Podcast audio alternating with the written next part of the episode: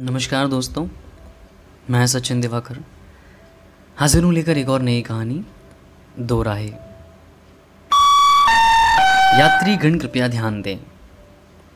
गाड़ी संख्या दो तीन पाँच दो एक, मालवा एक्सप्रेस, अहमदाबाद से चलकर मुंबई आने वाली प्लेटफॉर्म नंबर तीन पर आ रही है। ये सुनते ही अदिति का मन रेल की पटरियों पे सरपट दौड़ने लगा। Madam, bag please security officer की इस आवाज़ ने उसका मन वापस मुंबई सेंटर पर ला दिया। मन शांत नहीं था अदिति का। बस यही सोच रही थी कि वो जो कर रही है, क्या वो सही है? उसका इस तरह शहर से दूर जाना सही है क्या? अदिति चौबीस वर्षीय खुश मिजाज लड़की है।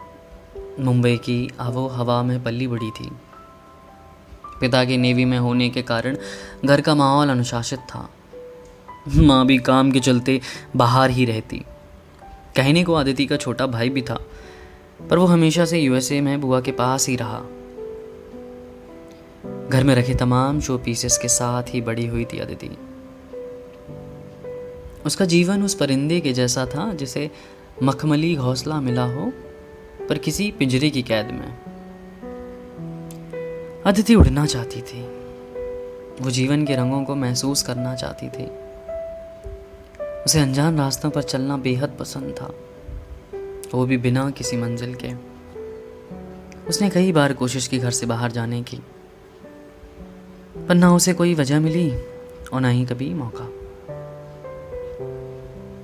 इस बार उसने ठाना। कि उसे सिविल सर्विसेज़ की तैयारी करनी है वो खुद की पहचान बनाएगी। अदिति ज़िद्दी थी तो उसकी ज़िद के आगे उसके माँ बाप झुक गए और उसकी इज़्ज़त को मान लिया।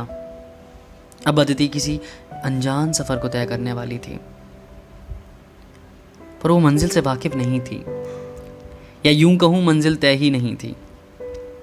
यही सब सोचते हुए वो प्लेटफॉर्म पे टंगी घड़ी की कांटे देखने लगी। अनाउंसमेंट हुई। यात्रीगण कृपया ध्यान दें। गाड़ी संख्या पाँच दो तीन चार एक, दुरंतो एक्सप्रेस, मुंबई सेंट्रल से चलकर इलाहाबाद को जाने वाली प्लेटफॉर्म क्रमांक चार पर खड़ी है। इलाहाबाद भी तो अच्छा शहर है। वहाँ भी लाखों सपने पलते हैं। जहाँ की मिट्टी सुनहरे इतिहास का बखान करती है। यही सब सोचते अदिति ने तय किया कि वो इलाहाबाद जाएगी और अपने नए सफ़र की शुरुआत अब इसी शहर से करेगी। बैग उठाकर बालों को संवारती एस नाइन डिब्बे में सवार हो गई और खाली बर्थ पर जाकर रुक गई। सामने बैठे एक सज्जन से पूछा कि क्या ये बर्थ खाली है? तो उसने नॉवल के पन्नों से झांकते हुए बिना कुछ कहे हाँ में सर हिला दिया। और वापस ध्यान उस किताब में लगा लिया। ट्रेन निर्धारित समय पर रवाना हुई और धीरे धीरे आहिस्ते आहिस्ते रफ्तार पकड़ने लगी। अदिति ने बैग से चिप्स, पानी की बोतल, ये सब निकालते हुए माँ को फ़ोन लगाया। तो उसने बताया कि ट्रेन मिल गई है और वो इलाहाबाद जा रही है। साथ ही एक नावल उसने भी निकाल ली। अरे हाँ अदिति को भी तो शौक था पढ़ने का। तमाम कोशिशों के बाद भी उसका मन रेलगाड़ी के बाहर तेज़ी से भागते शहर, नदियाँ और पेड़ों पर ही टिका रहा। एक्सक्यूज मी आप भी इलाहाबाद जा रहे हैं? अदिति के इतना पूछने पर पहली बार नोबल के पर्दे से चेहरा सामने आया। यही कोई तीस वर्ष की उम्र होगी। चेहरे पर एक शालीन चमक और आँखों में सिंगल फ्रेम चश्मा। जी हाँ मैं भी इलाहाबाद जा रहा हूँ। ये जवाब पाकर आदिति मुस्कुराकर वापस खिड़की के बाहर झांकने लगी। थोड़ी देर बाद डिब्बे में हलचल सुनाई दी। काले कोट में हाथों में एक लंबी लिस्ट थमाई टीसी ने दस्तक दी थी। बारी बारी से सीट चेक करता अदिति के पास भी आ गया। जी, टिकट दिखाइए। ये सुन अदिति थोड़ा सा सक पकाई और बोली, मेरी टिकट कैंसिल हो गई थी और मेरा जाना ज़रूरी था। तो सर, मेरे पास टिकट नहीं है। उस अफसर ने अदिति को बड़े गौर से देखा और उसे फाइन भरने को कहा। और ये भी कहा कि अगले स्टेशन पे उतरकर डब्बा बदल ले। ये सब सुन वो व्यक्ति उठा और अदिति को खामोश करते हुए टीसी को एक एक आईडी कार्ड थमा दिया। और बोला, ये मेरे साथ हैं, स्टाफ सीट। टीसी हाथ मिलाकर बिना कुछ कहे चला गया। अदिति हैरान थी कि वो कौन है जिसकी आईडी देख टीसी की आवाज़ धीमी पड़ गई। संजीव नाम है मेरा। मैं इलाहाबाद रेलवे विभाग में उच्च पद पर नियुक्त हूँ। कुछ ऐसा ही परिचय था उसका। अब अदिति के माथे से हैरानी की लकीरें मिटकर होठों की मुस्कान बन गई। संजीव ने अदिति को डांटा कि उसे टिकट लेकर सफ़र करना चाहिए। यह हर नागरिक की ज़िम्मेदारी है। तो अदिति ने बताया कि वो इलाहाबाद सिविल सर्विसेज़ के लिए जा रही है। टिकट कैंसिल हो गई थी, इसलिए वो इस डिब्बे में चढ़ी। फिर दोनों वापस अपने आप में खो गए। चाय गरम चाय गरम, इन्हीं सब आवाज़ों के बीच स्टेशन गुजरते गए। इसी बीच संजीव के ऊपर की बर्थ और उसके ऊपर से दो नन्हे पाँव नीचे लटके और एक बच्चा आँखों को मीचते हुए उठ बैठा। अदिति के इशारों को देख संजीव उठा और उस बच्चे को गोद में लेकर नीचे बैठा लिया। ये ऋद्विक है, मेरा भतीजा। बड़ा ही क्यूट है ये तो। अदिति ने उसकी तरफ़ इशारा किया। ये बोल नहीं सकता। संजीव ने बताया कि बचपन से उसकी आवाज़ नहीं है, पर डॉक्टर कहते हैं कि सर्जरी मुमकिन है। उसी सिलसिले में मुंबई आए थे दोनों। ऋद्विक इशारों में बात कर लेता था। यही कोई पाँच छः वर्ष की उम्र होगी उसकी। संजीव और अदिति का सफ़र आहिस्ते आहिस्ते अच्छा कट रहा था, और फिर अचानक राहत हो गई। अदिति ने ऋद्विक को अपने साथ लिटा लिया। ऋद्विक भी बड़े सुकून से साथ सो गया। अंधेरे को चीरती ट्रेन सुबह के छः बजे इलाहाबाद में दाखिल हुई। संजीव ने अलविदा कहा और थोड़ी पहचान शहर से भी करवा दी। और उसकी किसी दोस्त का नंबर भी दिया कि जी, वो इलाहाबाद में उसकी मदद ले सकती है, फ्लैट का इंतज़ाम। वो उसका जो दोस्त है, वो करवा देगी। यूँ ही कुछ महीने गुजर गए। अदिति का मन शहर में लग गया था। कुछ दोस्त बन गए थे और कोचिंग भी शुरू कर दी थी उसने। संजीव किसी अजनबी की तरह आया था और उस दिन ओझल हो गया। एक दिन शाम को अदिति की नज़र एक आदमी पर पड़ी जो कार की खिड़की पर हाथ रखे फ़ोन पर बात कर रहा था। ये तो संजीव है। एक हल्की मुस्कान के साथ उसने सहेली को बताया। फिर उसके पास उसके कानों के जस्ट करीब जाकर पीछे से चौंकाते हुए, भाऊ। डर गए। ऐसे बचकाने अंदाज में उसे हलो कहा। संजीव ने पलट के देखा तो अदिति हाथों में किताब था थामे साइड बैग लटकाए खड़ी थी। Oh, hello. कैसी हो? तो यही है तुम्हारी कोचिंग ये पूछते हुए उसने हाथ आगे बढ़ाया। जी हाँ यहीं पढ़ने आती हूँ। और पास ही फ्लैट है। और आप यहाँ कैसे जनाब? हँसते हँसते उसने संजीव से पूछा। संजीव ने बताया कि वो खाली समय में यहीं एक कोचिंग में मुफ़्त में बच्चों को पढ़ाता है। वो कद्र करता है ऐसे लोगों की जो अपने जीवन में परिश्रम करना चाहते हैं। शायद इसीलिए वो यहाँ आकर बच्चों को पढ़ाता है। अदिति खुश थी कि वो एक नेक इंसान को जानती है। और एक बार फिर से नसीब से वो फिर से टकरा गई है उससे। यहाँ कॉफ़ी शॉप है, पीछे बैठ के बात करते हैं। संजीव ने हल्की सी आवाज़ में पूछा,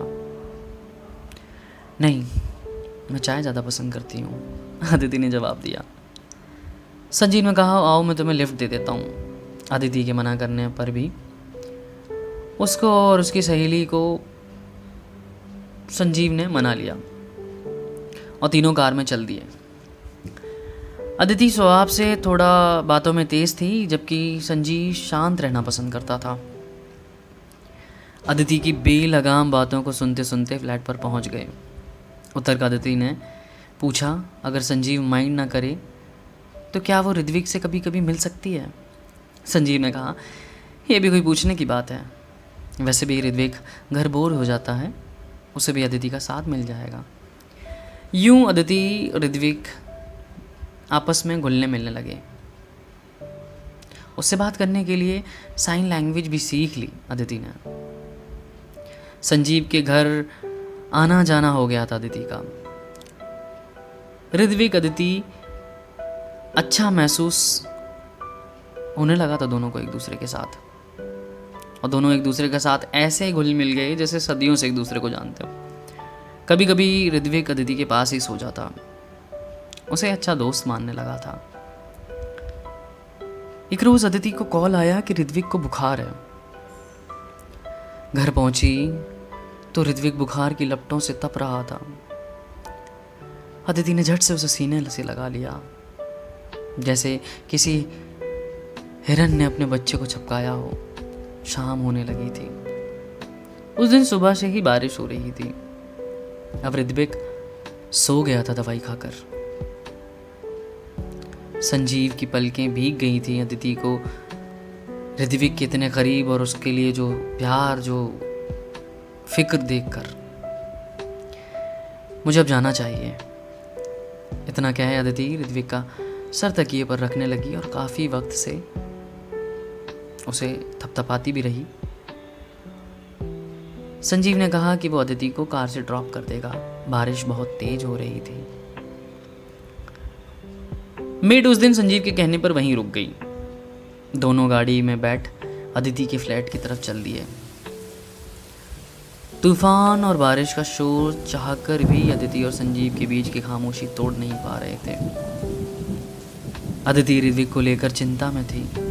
और संजीव, उसके माथे की सिलवटें देख खामोश था। थैंक यू यार। गले को साफ़ करते संजीव ने अदिति से कहा। अदिति ने जवाब में मुस्कुराकर थैंक यू को स्वीकार कर लिया। बारिश तेज होने लगी। शाम ढल चुकी थी। गाड़ी साइड में लगाकर दोनों बारिश थमने का इंतज़ार करने लगे। अचानक संजीव की नज़र एक चाय की टपरी पर पड़ी। उसे याद आया कि अदिति को चाय बहुत पसंद है। मैं चाय लेकर आता हूँ। सीट बेल्ट खोलते हुए धीमी सी आवाज़ में संजीव ने कहा, अदिति के रोकने पर भी दो मिट्टी के कुल्लड़ में गर्मा गर्म चाय और साथ में दो भुट्टे नींबू और मसाला लगाए हुए ले आया। आधा भीग सा गया था।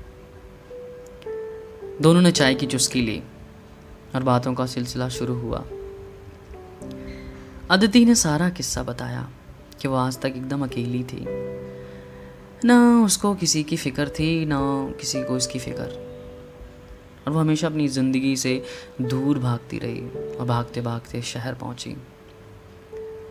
उसके भी अरमान थे कि कोई उसे चाहे, उसकी फ़िक्र करे। ज़िंदगी के मायने हों बातों बातों में चाय, होठों से गले तक का रास्ता नापते ख़त्म हो गई। आज आदिति उदास थी उसका इस बारिश में जी भर के रोने का मन था। शायद ऋत्विक से जुड़ाव आज उसे कमज़ोर कर रहा था।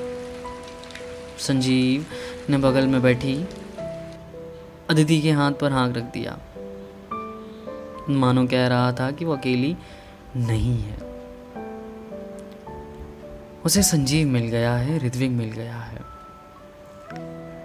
अदिति ने भी अपना सर बेफिक्री से संजीव के कंधों पर रख दिया। संजीव ने अदिति के चेहरे की को बड़े गौर से देखा और हथेलियों में उसके माथे को घेरते हुए उसके माथे को चूम लिया। बारिश का मौसम और संजीव का साथ, दोनों ही अदिति के सूखे आँगन में एक राहत की बारिश कर रहे थे। समय हफ्ती रफ्तार से चलने लगा। दोनों करीब आने लगे थे। मानो सब कुछ उनके हिसाब से हो रहा था। कानों कान लोगों को भी खबर होने लगी अदिति और संजीव के बारे में। दोनों की प्रेम, की मधुरता लोगों के बीच चर्चों का कारण बन गई। अदिति को यूँ लोगों का उसे घूरना, चिढ़ाना अच्छा नहीं लगता था। दोनों के बीच छह साल का फ़र्क जमाने को रास नहीं आ रहा था। ये सब अदिति को सताने लगे। और उसने संजीव से दूरी बनानी शुरू कर दी। तंग आ गई थी वो लोगों के ताने, लोगों की बातें सुन सुनकर। वो ऐसी ज़िंदगी नहीं चाहती थी, जहाँ लोग उसे ऐसे ही घूरे। कई दिन संजीव का फ़ोन नहीं उठाया और न ही उसे मैसेज का जवाब दिया। संजीव उसके फ्लैट पर एक रोज़ आ पहुँचा। देर तक डोल बेल बजती रही। अदिति को पता था कि संजीव आया है। बड़ी मुश्किलों के बाद अदिति ने दरवाज़ा खोला और लिपट के संजीव से रोने लगी। क्या गलती है मेरी? तुम्हें चाहना? तुम्हारी फ़िक्र करना? ऐसा क्या गुनाह किया कि दुनिया की नज़रों में गिरती जा रही हूँ? क्या नाम दूँ हमारे रिश्ते को? बोलो। तुम खामोश क्यों हो? यही सब बातें उसके मन को अंदर ही अंदर कचोट रही थी। संजीव ने उसे अंदर ले जाकर बिस्तर पर बिठा दिया और पानी पीने को दिया। खुद घुटनों पर बैठ उसे वादा किया कि वो इस रिश्ते को नाम देगा, मुझसे शादी करेगा। और इस रिश्ते को दुनिया की नज़र में एक नाम, एक पहचान मिल जाएगी। रही बात अदिति के परिवार की तो उसे बाद में मना लेंगे। इतना सुनते ही आदिति के आँसू आँखों से ऐसे गायब हो गए, जैसे कहते ना कि किसी जानवर के सर से सींग गायब हो गए हों। मेरा कहने का मतलब है किसी गधे के सर से सींग गायब हो गए हों। दोनों खुश थे। आखिरकार उनके रिश्तों को एक पहचान मिलने वाली थी। दोनों खुशी खुशी उस रिश्ते को स्वीकार करने लगे थे। दोनों ने तय किया कि कोर्ट मैरिज करेंगे।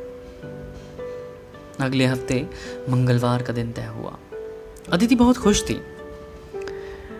क्योंकि उसे अपने सपने सच होते दिख रहे थे। संजीव इतना होनहार, इतना समझदार व्यक्ति और उसकी व्यक्तित्व जो था, वो कहीं ना कहीं अदिति को अपने ओर खींच रहा था। संजीव और अदिति दोनों हमेशा के लिए एक होने वाले थे। और इसी बीच मंगलवार आ गया। अदिति समय पर कोर्ट पहुँच गई। दो बजे शादी होने वाली थी। अदिति ने संजीव को फ़ोन लगाया, पर फ़ोन बंद था। सहेलियों ने पूछा कि संजीव अभी तक यहाँ पहुँचा क्यों नहीं? तो उसने कहा, शायद ड्राइव कर रहा हो, गाड़ी चला रहा हो। दो बजकर पंद्रह मिनट हो गए। संजीव का कोई पता नहीं था। फ़ोन बंद और अब अदिति को चिंता होने लगी। इंतज़ार करते करते पाँच बज गए। कोर्ट बंद होने को आ गया, पर संजीव नहीं आया। अदिति की आँखों में आँसू लिए वो संजीव के घर पहुँची। तो गेट पर ताला पड़ा हुआ था। पड़ोसियों ने बताया कि कल रात से ताला पड़ा हुआ है, और वो कहाँ गया है किसी को नहीं पता। अदिति मायूस होकर घर लौट गई। और तकिए को सहारा बना उससे लिपट कर सारी रात रोई। बार बार फ़ोन ट्राई करती, पर फ़ोन तो बंद था। धीरे धीरे दिन बीतने लगे। रोज़ अदिति फ़ोन लगाती और कंप्यूटर की आवाज़ सुनकर फ़ोन काट देती। अब उसका शहर से मन हटने लगा था। उसके दोस्तों ने समझाया हो सकता है संजीव उससे प्यार ही ना करता हो, वरना शादी वाले दिन यूँ कैसे गायब हो सकता है वो? अदिति को कच्चे पक्के ये यकीन था कि जो लोग कह रहे हैं वो शायद गलत है। हो सकता है कुछ और बात हो। उसकी चिंता, उसकी मायूसी उसे बेचैन कर रही थी। दिन यूँ ही कटते रहे। अदिति ने मन बना लिया कि वह मुंबई वापस चली जाएगी और कभी इलाहाबाद वापस नहीं आएगी। उसके सपने उसकी आँखों के सामने टूट गए। अगले दिन चार बजे की टिकट बुक कर ली और जाने की सारी तैयारियाँ करने लगी। अदिति का मन अभी भी कह रहा था कि संजीव, भले ही कुछ भी हो, कैसा भी हो, पर संजीव उसे धोखा नहीं दे सकता। मैं उससे पूछना चाहती थी कि उसने उसके साथ ऐसा क्यों किया? अगर उसे शादी नहीं करनी थी तो क्यों उसके जीवन में, क्यों उसके जीवन में आया और क्यों उसकी ज़िंदगी को इतना खुशहाल बनाया? अगले रोज़ दोस्त स्टेशन पर छोड़ने आए। अदिति ने सिक्योरिटी चेक को क्रॉस किया और प्लेटफॉर्म की तरफ़ चलना शुरू कर दिया। उसने एक आखिरी बार फ़ोन जेब से निकाला और हर बार की तरह संजीव का नंबर लगाया। घंटी बजने लगी। संजीव के फ़ोन की घंटी बार बार बजने के बाद, काफ़ी देर के बाद फ़ोन उठा और एक आवाज़ सुनाई दी। हेलो, जी कौन? ये आवाज़ किसी लड़की की थी। अदिति को कुछ समझ नहीं आया। तो उसने कंफर्म करने के लिए संजीव का नाम बताया। तो पता लगा कि हाँ संजीव का ही नंबर है। और उसके ही घर से बात हो रही है। एक पल में हज़ारों सवारों से घिरी अदिति के लिए मानो वक्त रुक सा गया। सवालों का तूफ़ान उसके मन से टकराने लगा।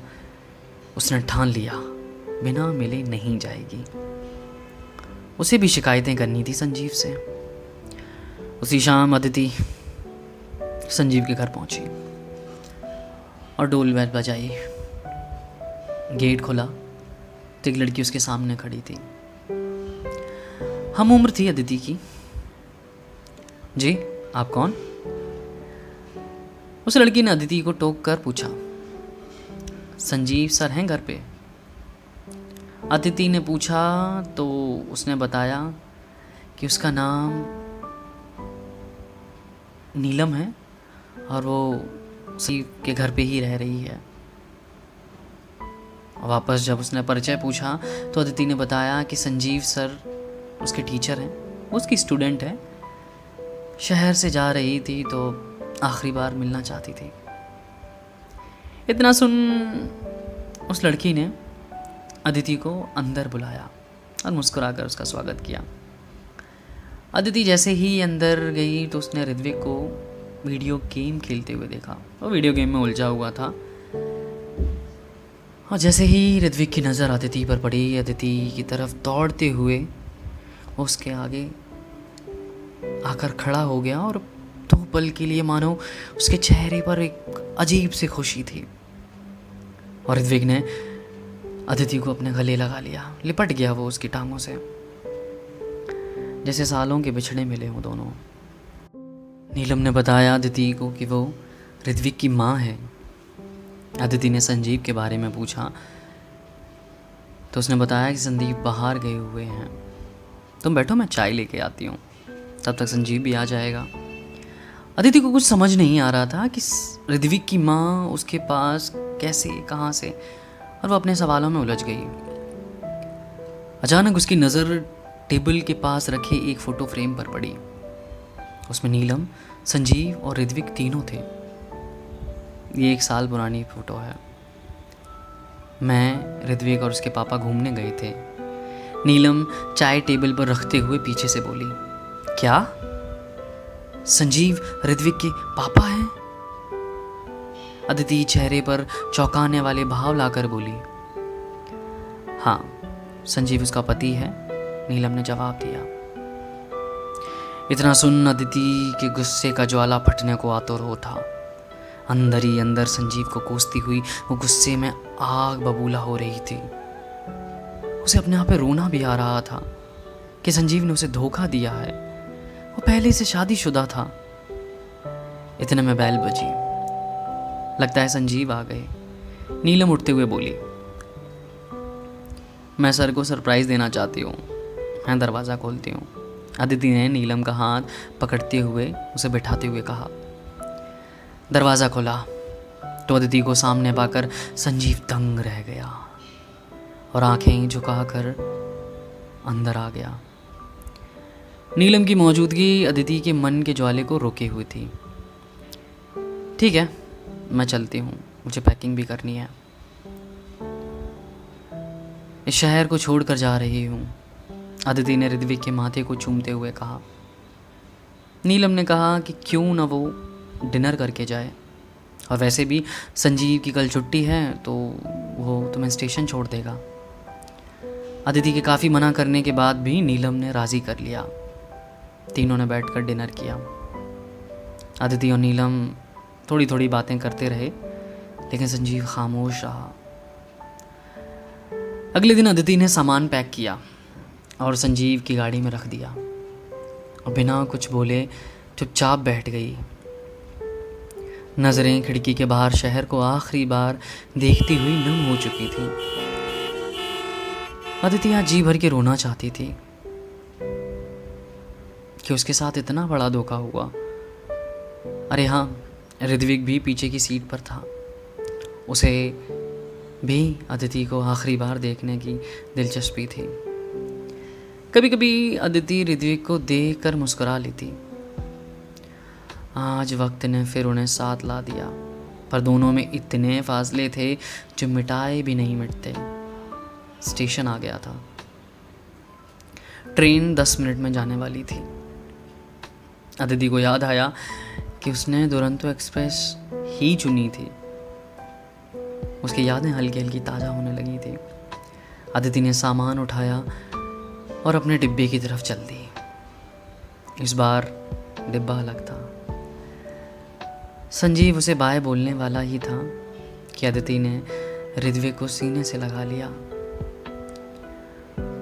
और उसके आँसू उसकी आँखों के किनारों को चीरते हुए बाहर निकल पड़े।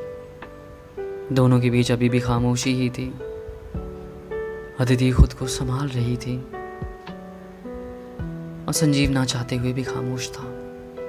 संजीव चाहता था कि उनके बीच की खामोशी टूटे वो बात करना चाहता था आखिरी बार ही सही। जैसे ही अदिति मुड़ के चलने लगी तो संजीव ने हाथ पकड़ लिया।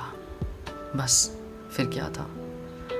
अदिति जो इतनी देर से खामोश थी, मुड़कर संजीव के सीने लग गई और सिसक कर रोने लगी। रोते हुए भरी, भारी गले के साथ उसने हज़ार शिकायतें की। संजीव की शर्ट को मजबूती से पकड़कर फूट फूट कर रोने लगी। अदिति बार बार यही पूछ रही थी, उसने क्यों धोखा दिया? उसके प्यार का तमाशा बना दिया? संजीव ने अदिति की गालों को हाथों में थामा और उसके आँसू पोछ दिए। उसने बताया कि वो उस दिन शादी के लिए तैयार था और आने वाला था। और हाँ नीलम से छः महीने पहले ही डिवोर्स हो चुका था। नीलम की बढ़ती फरमाइशें और उसका रिद्विक की तरफ़ ध्यान न देना दोनों के बीच झगड़े का कारण बन गया था। और फिर संजीव ने नीलम को तलाक देकर ऋद्विक की ज़िम्मेदारी खुद ही ले ली थी। उस दिन जब वो अदिति से मिला तो उसने झूठ बोला कि रिद्विक उसका भतीजा है। उसने बताया कि वो सुबह तैयार था और बेहद खुश था। उसी दिन उसके घर से कॉल आया कि उसकी माँ की तबीयत बेहद ख़राब है। जल्दबाजी में वो अदिति को बताना भूल गया था। उस दिन उसकी माँ इस दुनिया से चल बसी और जाते जाते उसकी माँ ने संजीव से अपनी आखिरी इच्छा जताई, जिसमें उसकी माँ ने नीलम को वापस लाने की ज़िद की थी। ऋद्विक को उसकी माँ का प्यार मिल जाए, उसकी माँ यही कहते कहते इस दुनिया को छोड़कर चली गई। संजीव पर भी दुखों का पहाड़ टूट पड़ा था। एक तरफ़ उसकी माँ का गुजर जाना, दूसरी तरफ़ अदिति से किया वादा। वो समंदर में बीच मजदार में फंस चुका था। नीलम को अपमाना उसकी मजबूरी थी। उसे घर वापस लाना महज एक औपचारिकता थी। वो किस मुँह से आदिति का सामना करता? इतना सब कहते संजीव की आँखें भर आई और वह आदिति से माफ़ी मांगने लगा था। आदिति ने पहली बार संजीव को रोते हुए देखा था। उसे बुरा लग रहा था कि इतना कुछ हो गया, उसे खबर भी नहीं थी। अदिति ने खुद के आँसू पूछे और संजीव के हाथों को अपने हाथों में पकड़कर चुप होने को कहा। अदिति ने ठान लिया कि वह इस शहर में उसका कोई नहीं था। संजीव ने उसे रोकने की कोशिश की। पर वो भी जानता था कि अदिति इतनी खुदगर्ज नहीं है जो अपनी खुशियों के लिए नीलम की खुशियों का बलिदान दे। उधर रेलगाड़ी आहिस्ते आहिस्ते प्लेटफॉर्म से रवाना होने लगी। ऋत्विक और संजीव अदिति को बाय करते हुए धीरे धीरे ऊंझल होते जा रहे थे। उनकी परछाइयाँ, उनकी आकृतियाँ दूर होती जा रही थी। अदिति की आँखों में आँसू भरे हुए थे। दोनों आँखें आँसू में डूब चुकी थी। इस शहर में संजोई हुई तमाम यादें अदिति अपनी झोली में बाँध इस शहर से दूर जाने लगी थी। उसे मलाल था, उसके सपने ना पूरे होने का, पर एक तरफ़ कहीं ना कहीं खुशी भी थी ऋद्विक के साथ बिताए हुए पलों की, संजीव के साथ बिताए हुए लम्हों की। बस यही सारी यादें लिए अदिति एक नए सफ़र की तरफ़ चल दी तो बस, इतनी सी थी ये कहानी।